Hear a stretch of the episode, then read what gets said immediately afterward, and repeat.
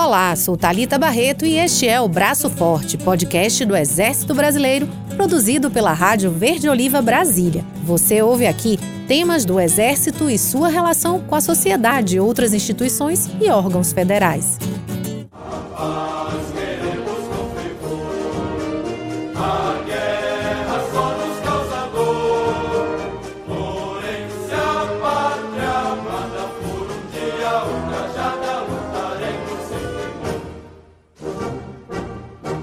Trecho da Canção do Exército, composta pelo tenente-coronel Alberto Augusto Martins e por Teófilo de Magalhães para homenagear o Exército Brasileiro, define bem o que é ser soldado. Aquele que defende a pátria e a todos os seus cidadãos. Mas para ser soldado, não basta usar uma farda. É preciso ter coragem, disciplina e dedicação. Luiz Alves de Lima e Silva, o Duque de Caxias, tinha isso de sobra. Ele comandou o exército brasileiro, lutou para consolidar a nossa independência, conteve revoltas em várias regiões do Brasil e defendeu a pátria na Guerra do Paraguai. O dia em que o Duque de Caxias nasceu, 25 de agosto de 1803, tornou-se o Dia do Soldado. Ele é o patrono do exército brasileiro. Caxias era valente, justo, corajoso e preferia vencer pelo diálogo. Por isso foi chamado de o pacificador. Mas a história nos conta que não são só os homens que são bons soldados. A primeira mulher soldado do nosso exército também era muito valente. Seu nome era Maria Quitéria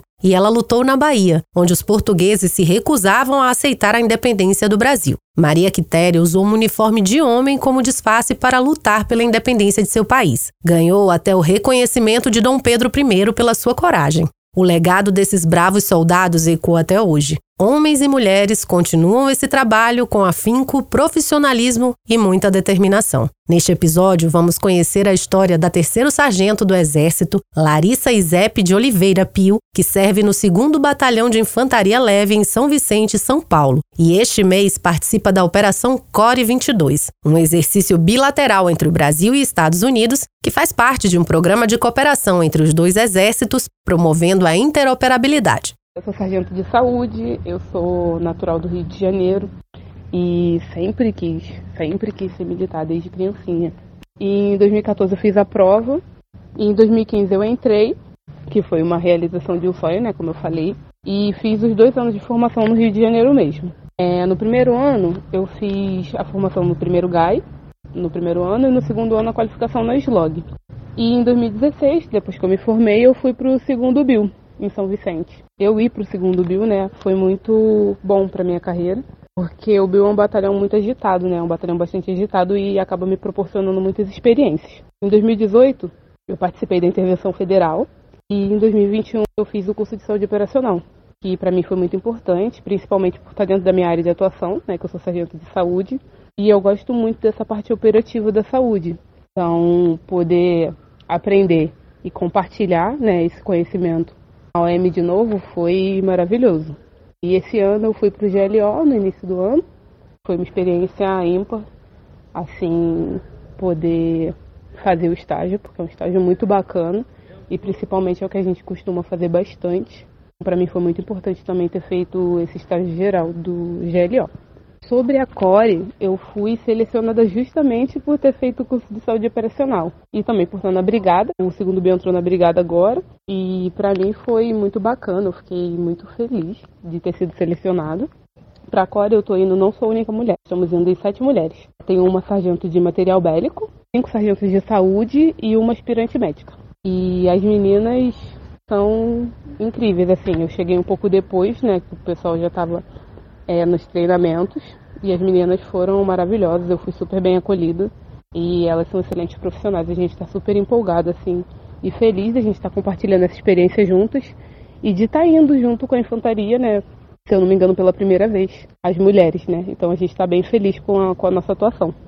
Eu estou muito feliz, muito feliz pela oportunidade. Eu não tenho muitos anos de carreira, eu estou cinco anos na tropa, eu fiquei dois anos na escola, total eu tenho sete anos né, de serviço, mas ainda é muito pouco, então é muito legal eu ter essa experiência de estar indo para uma missão no exterior agora e poder colocar todo o meu aprendizado em prática. A saúde operacional na prática para mim está sendo, estou bem empolgada, né? Então estou com uma expectativa gigante e trocar isso com, com outro exército, exército de outro país, também me deixa bastante empolgada para ver como que a saúde deles atuam também. Então, eu estou bem feliz e tenho certeza que é uma oportunidade ímpar na minha carreira e vai ficar na memória para sempre.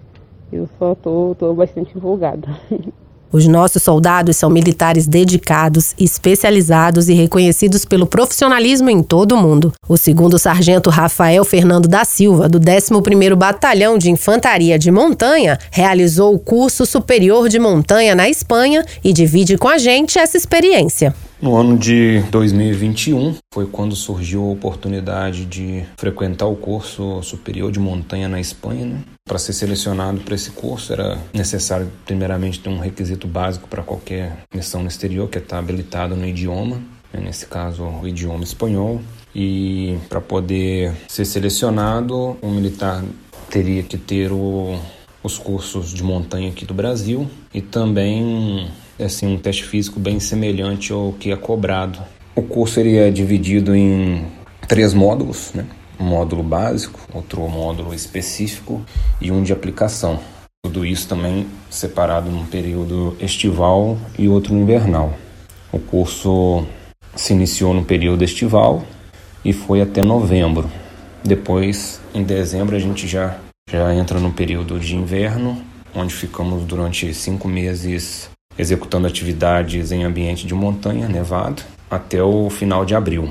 Após terminar essa parte de inverno, a gente volta à atividade estival e vai até o fim do curso. Então foi necessário bastante concentração, bastante dedicação, principalmente por serem atividades onde o risco de se lesionar era maior, tanto que perdemos vários companheiros por lesão nesse período.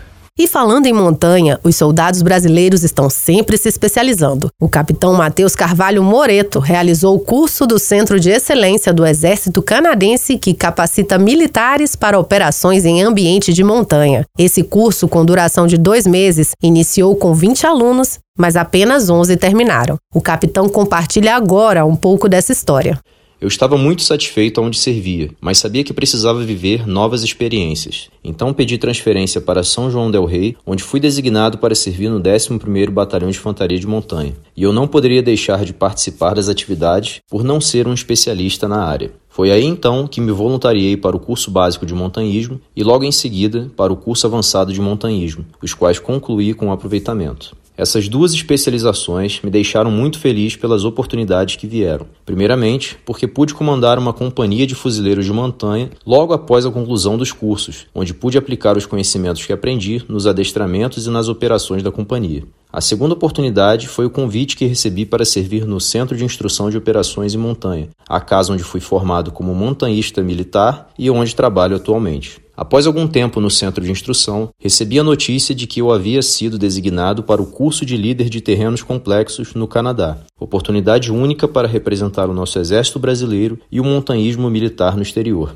O curso em si teve a duração de dois meses, onde pude aprender as técnicas de montanhismo do exército canadense em terrenos complexos, ou seja, locais onde a movimentação normal das tropas fica prejudicada. Um dos maiores desafios que encontrei foi o nível de exigência técnica da equipe de instrução durante todas as atividades e avaliações. O que me ajudou bastante durante o curso foi a bagagem adquirida pela realização dos cursos básico e avançado de montanhismo e por estar servindo em um centro de instrução dedicado às atividades de montanhismo. Além disso, nunca devemos esquecer que somos soldados e que não há obstáculos que sejam intransponíveis. Consciente disso e do peso que foi representar meu país, tive motivações a mais para continuar em frente com minha missão. Sem dúvida alguma, concluir um curso desses e representar o Exército Brasileiro no exterior foi uma experiência ímpar para minha vida profissional e pessoal. Graças ao apoio irrestrito de minha família e de todos que contribuíram para que a missão acontecesse, retornei ao Brasil com conhecimentos e experiências que irão agregar muito ao nosso Exército e ao montanhismo militar. O braço forte fica por aqui e agradece a todos os soldados que, com muita determinação e profissionalismo, continuam a pavimentar o caminho desbravado por Caxias, caminho que trilhamos até hoje. Conheça mais sobre o Exército Brasileiro. Ouça, siga e compartilhe o Braço Forte. Você pode conferir também no eb.mil.br.